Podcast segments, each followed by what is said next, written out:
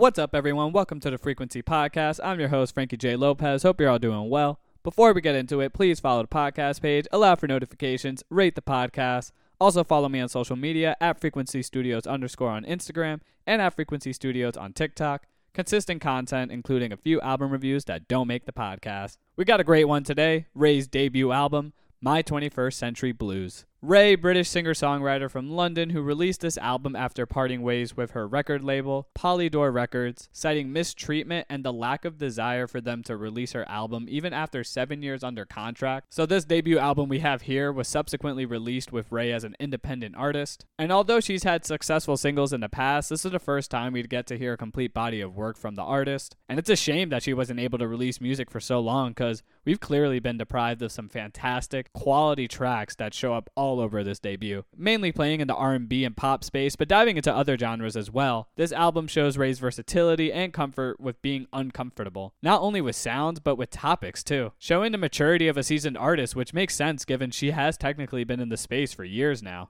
Starting from the top, the ambitious Oscar winning Tears, well written track which describes a now former partner who she thought was a good person before things went sour, revealing who they really are. After this, we get Hard Out Here, where she dives deeper into her breaking away from the record deal, a triumphant track of bouncing back from the shit she had to deal with. She comes at privileged white CEOs, talks about her troubles with addiction. There's a ton going on on this one. And because of that, I feel like it never really truly settles in for me. The hook or the verses don't really carve out standout moments. With constant switch ups, I never fall into the groove fully. Although I do still find her ability to craft something like this impressive with the nice background vocal layering, her rapping, her singing, and the vocal effects at various parts, especially on the hook. And apart from this track, there are definitely some standout instrumental moments on here, like Black Mascara, which may be my favorite track because I think this is the point where the album truly starts to take stride. The transition to this house instrumental on the hook is masterful especially enjoyed the juxtaposition between the instrumental and the lyrics, writing about the sadness she feels while being misled by someone she trusted, which is interesting against this more upbeat house instrumental. This plus tracks like The Thrill Is Gone, which has some swing components to it, really show off her instrumental and vocal versatility. Escapism is another great moment here where she's singing about a man that broke up with her, so she goes out on the town, drinking, looking for a quick thing with someone else,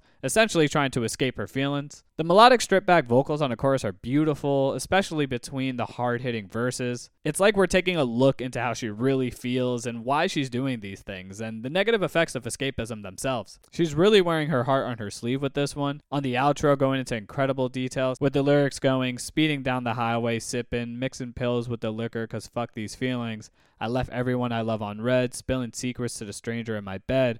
I remember nothing, so there's nothing to regret. Very emotionally deep bars there. And sure, some lyrics are eye rolls. One eye roll bar from Escapism specifically is, and I'm already acting like a dick, you know what I mean, so you might as well stick it in. Kinda corny. Which occasionally happens on this album, writing something coming off a little forced or too straightforward for my liking. But she does tend to compensate with her vocal approaches and the interesting and well rounded song topics. Speaking of well rounded song topics, following this, we get Mary Jane, which features RAYE diving into substance abuse with some of the best writing on the album. Gives off this strong Amy Winehouse vibe with these beautiful vocals and this dirty blues guitar performance that before you know it builds with these background vocals and strings. Love the personification on that track too. For example, in verse 2, where she's singing about an addiction to codeine with bars like, You hold me better than any man did, and no one's done it like you since, codeine. Very interesting way to depict reliance on a drug. Along with her substance difficulty, she also touches on other troubles she's had, such as body dysmorphia on the track, Body Dysmorphia. Incredibly descriptive in what she goes through, her relationship with food, intimacy, and ultimately using substances in a type of way to address her insecurities. And on the second half is where we have some lows on the songwriting front that unfortunately can't be ignored due to equally lackluster performances and production. Tracks like Five Star Hotels and Flip a Switch, Run of the Mill, and although the choruses are solid, they aren't my favorite. I do appreciate the sexier, more true R&B moments,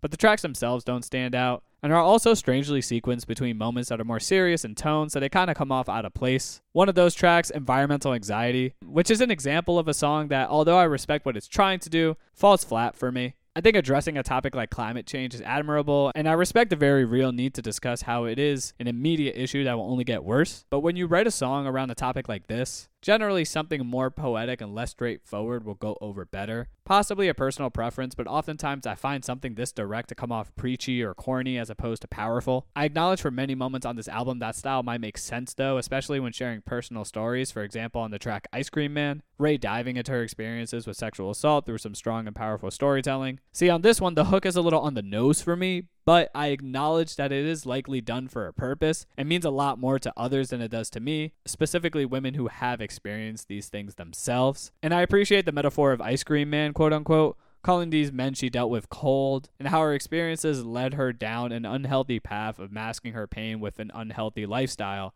and even blaming herself at times. This album closes on a high note and a positive one for me, which is nice to see that RAYE still has an air of positivity even with all she's been through. Worth It sees RAYE hopeful that the person she's talking to is worth her time on this upbeat, smooth, and soulful instrumental full of guitars and colorful horns. It isn't groundbreaking at all, a love song in essence, but her vocal performance and the vibrant hook and production bring it over the top. Same goes for the closer, Buss It Down. And even with some of the lulls that are on here, I'm really happy that this album got to see the light of day, and RAYE was able to share her story. Rough around the edges in terms of writing, some instrumental choices, but the foundation is strong I'm looking forward to see what RAYE does next from here. And this one's a 7 for me. Let me know if you agree. Do you think I'm crazy? DM me on Instagram or TikTok and let me know.